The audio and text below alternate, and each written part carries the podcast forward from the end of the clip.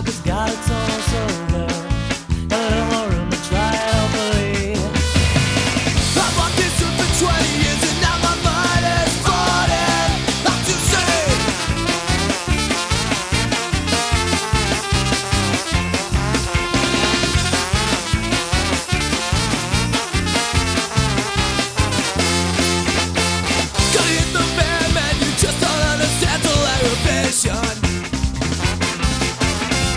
Sinceramente, cualquiera que ayer estuviera en la calle o siguiera los actos y manifestaciones en torno al 8M, lo que pudo comprobar es que las reivindicaciones se impusieron a las diferencias, especialmente en Euskadi. Sí, me pareció preocupante además que algunos grandes medios de comunicación,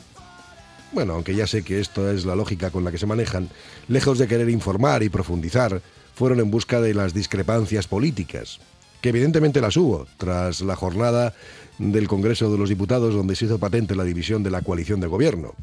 Pero creo que lo de ayer se volvió a estar o estuvo muy por encima de la brecha abierta por la reforma de la ley del solo sí es sí o de la ley trans.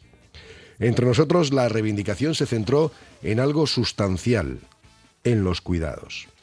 Muchas veces hemos referido, nos hemos referido a la cuidadanía, que es un concepto que no debe entender de géneros, pero que realmente es un territorio absolutamente feminizado y que son y han sido las mujeres sobre las que ha recaído el cuidado de hijos, de mayores, es decir, todo lo relativo a la familia, a la casa y casi podríamos extenderlo a la propia sociedad.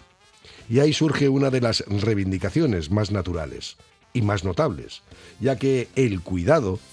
tiene que ser un derecho colectivo, que en la mayoría de los casos ni siquiera ha sido reconocido como trabajo y cuando se ha profesionalizado pues apenas se ha modificado esa brecha de desigualdad entre hombres y mujeres, siendo fundamentalmente las mujeres las que se han ocupado de ello y con, podríamos decir, en cierta medida, pues algunos eh, de los grandes males como es la racialización, por ejemplo, o la precarización.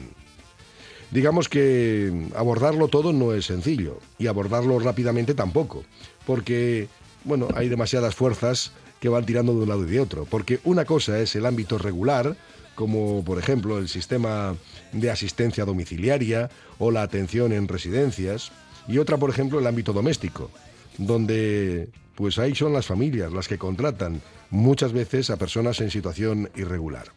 Sí que es cierto que tal y como vamos configurando nuestras sociedades, lo que necesitamos es un nuevo modelo de cuidados, especialmente impulsado desde la responsabilidad pública para apoyar así, claro, a las familias, para promover una solidaridad organizada, para regular la actividad, digamos que encomendada a los cuidados sociales. Porque si hay algo que debería ser indudable,